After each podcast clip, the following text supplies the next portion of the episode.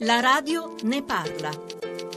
Naturalmente intensificando i controlli, le iniziative dell'autorità giudiziaria che sono davvero ragguardevoli, basta pensare all'ultima inchiesta denominata Provvidenza della Procura distrettuale di Reggio Calabria e del ROS e poi anche con una nuova legislazione in materia processual penale per quanto riguarda il comparto agroalimentare. C'è un progetto che il Ministro Orlando ha commissionato ad un gruppo di esperti coordinati da me, non esperto ma almeno organizzatore di questo lavoro collettivo sì, e però questo lavoro, 49 articoli, è al Consiglio dei Ministri oramai da parecchi mesi.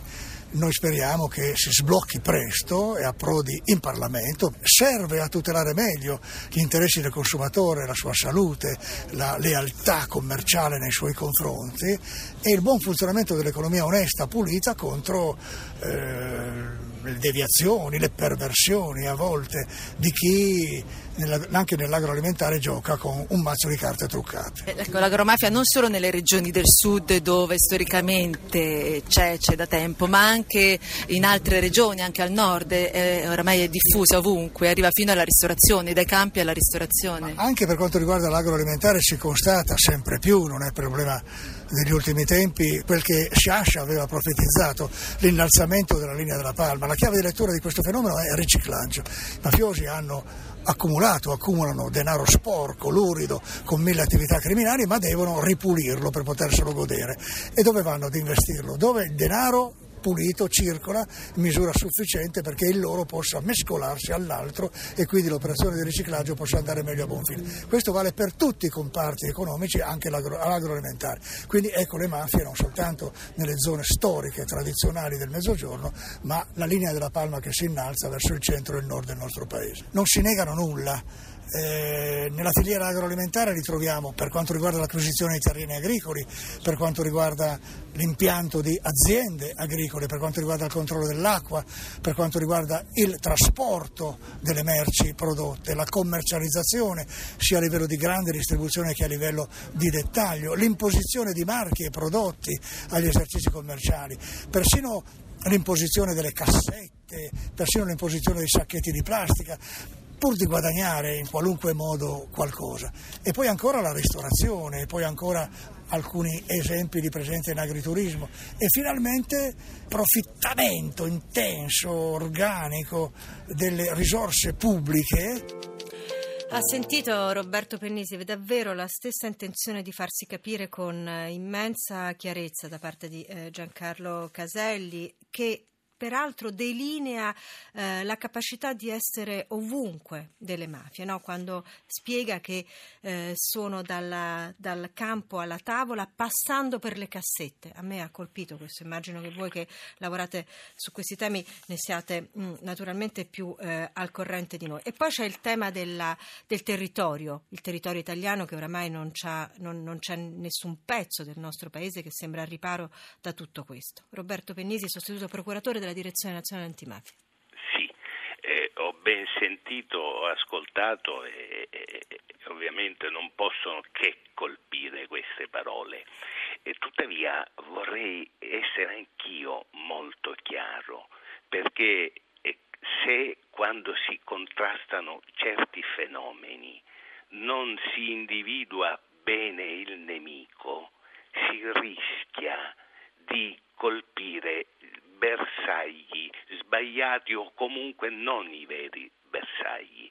Va, io ripeto, e va detto chiaramente che il nemico in tema di agroalimentare, quel nemico che poi affama i produttori che muoiono di fame, è l'impresa deviata che opera nel settore agroalimentare, che è ben più pericolosa della stessa criminalità mafiosa che svolge una funzione servente e supplementare, che quando compare, mi riferisco alla criminalità mafiosa, non fa altro che svolgere un'attività di supporto utile per amplificare, agevolare, se vogliamo, portare a compimento quelle altre condotte che sono frutto di una strategia criminale che riposa altrove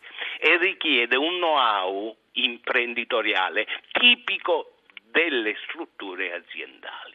Le posso leggere, Roberto Pennisi, un eh, post che ci è arrivato sulla nostra pagina Facebook. Lei sa che Radio 1, la Radio Ne Parla, insomma tutti quanti noi cerchiamo davvero di costruire un dialogo con chi è all'ascolto per capire che cosa c'è bisogno di capire. No? Allora c'è Francesco che ci scrive le norme sul caporalato sono solo chiacchiere ehm, e questo è opinabile ovviamente come tutto peraltro, però mi interessa soprattutto la seconda parte del suo post quando dice si deve partire dall'origine del male, le, impre- del male. Le imprese che lucrano sulle agromafie e ne stabiliscono i prezzi perché lavorano in regime di monopolio. Cominciamo a fare i nomi di queste aziende, sono molte anche nella grande distribuzione. Francesca, eh, tu sei ancora collegata con noi dalla sede di Col diretti. So che peraltro sei riuscita a intercettare il ministro Martina, tra poco faremo sentire quello che ti ha detto e forse eh, lo avremo anche ai nostri microfoni. Chi sta parlando in questo momento? Chi è arrivato innanzitutto?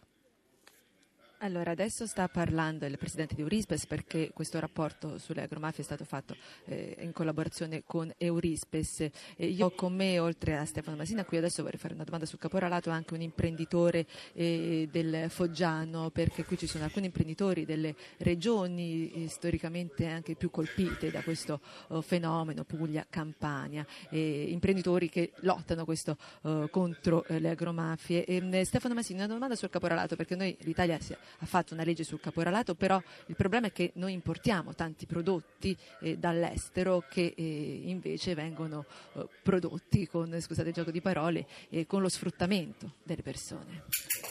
Su una media del 30% di prodotti che acquistano dall'estero vi sono alcuni settori in cui l'abbattimento dei dazi, eh, a cui oggi risultano eh, agevolati eh, insomma, flussi in, di importazione eh, presentano delle vere e proprie aree di dumping, cioè in cui eh, il mercato opera eh, con delle sostanziali disuguaglianze. Se prendiamo ad esempio eh, l'aumento del 489% del riso importato dal Vietnam o l'aumento del 43% delle conserve di pomodoro che importiamo dall'Egitto, ci rendiamo conto che in Cina i lavoratori spesso operano nei cosiddetti laogai, che sono veri e propri lager, in cui minori ehm, eh, sottooccupati eh, esercitano le proprie prestazioni al di fuori di ogni garanzia e in Egitto anche eh, utilizzando eh, dei presidi chimici che non sono oggi ammessi in Europa e quindi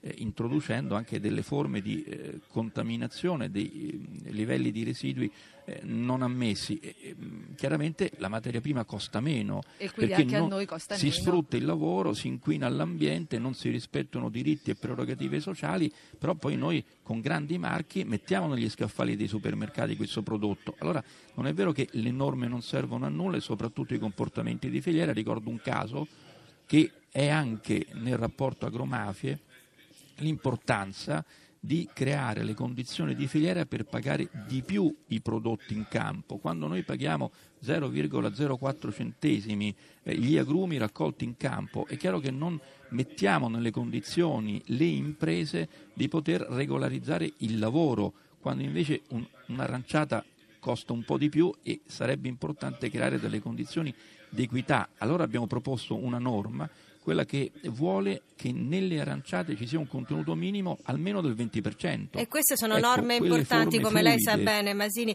Eh, possiamo far sentire adesso. però da mere procedure parlamentari. Eh, ha sentito anche Caselli fare riferimento alla loro proposta bloccata anche quello. Vogliamo far sentire adesso il ministro Martina? La radio ne parla. Quando si fanno innovazioni di questa portata bisogna essere consapevoli che si apre una frontiera nuova per tutti, anche per le imprese agricole, io me ne rendo conto. Io però penso che noi abbiamo fatto un gigantesco passo in avanti, fondamentale per l'agricoltura italiana, a difesa di tantissime imprese agricole che vivono e operano nella legalità. Mi pare che questa legge stia iniziando a dare i segnali giusti, se vediamo anche le ultime settimane, alcune indagini, alcuni fenomeni che sono stati sradicati in maniera più forte di quanto non è accaduto in passato, non solo nel mezzogiorno. Per me questa legge è una pietra miliare del lavoro che abbiamo fatto in questi, questi tre anni. E sono contento, rivendico il fatto che il settore agricolo non abbia subito queste leggi ma l'abbia determinata. Naturalmente è una sfida per tutti e quindi di certo noi dobbiamo stare in fianco alle tantissime imprese agricole che operano e vivono nella legalità.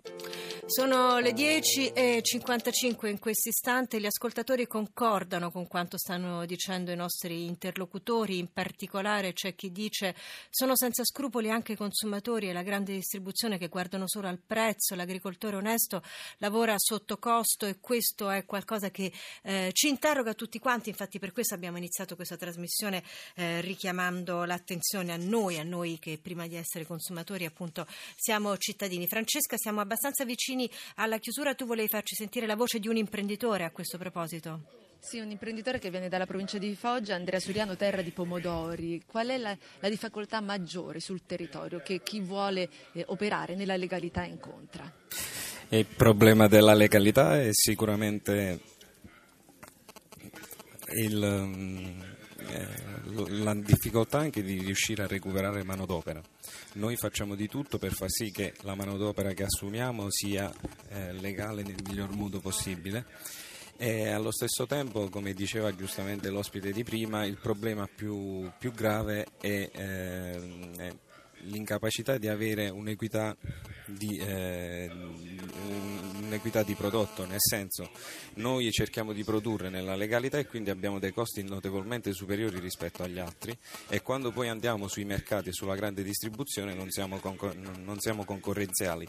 Questo ci porta in alcuni casi a non riuscire a eh, esprimere al meglio le nostre potenzialità. Nello stesso modo le problematiche sul territorio sono presenti stiamo cercando in tutti i modi di riuscire a diventare il più legali possibili e abbiamo bisogno però dell'aiuto soprattutto per, per, essere concorrenziali, però su questo c'è bisogno dell'aiuto dello Stato e dell'Unione Europea che faccia sì che la, i prodotti che vengono dall'estero siano tutelati e controllati nello stesso modo in cui i nostri sono controllati miglior modo possibile. E Tutele, questo insomma la parola che viene da qui, da questo imprenditore. Tutele, Francesca, che chiedono anche i consumatori, sai, con i messaggi che arrivano e davvero tanti ci chiedono di parlare di questo. Per esempio c'è chi scrive al 335 699 2949 se noi consumatori sapessimo quali sono le ditte, quali grandi distributori rispettano le regole sociali di produzione e non sono invischiati nelle ecomafie potremmo contribuire a debellare questa piaga come facciamo a sapere i nomi. Intanto informatevi, informatevi cittadini, noi siamo qui per questo. Grazie a Roberto Pennisi, poi torneremo dalla Coldiretti da Francesca e ci occuperemo anche di paesaggio. Giornale radio tra poco.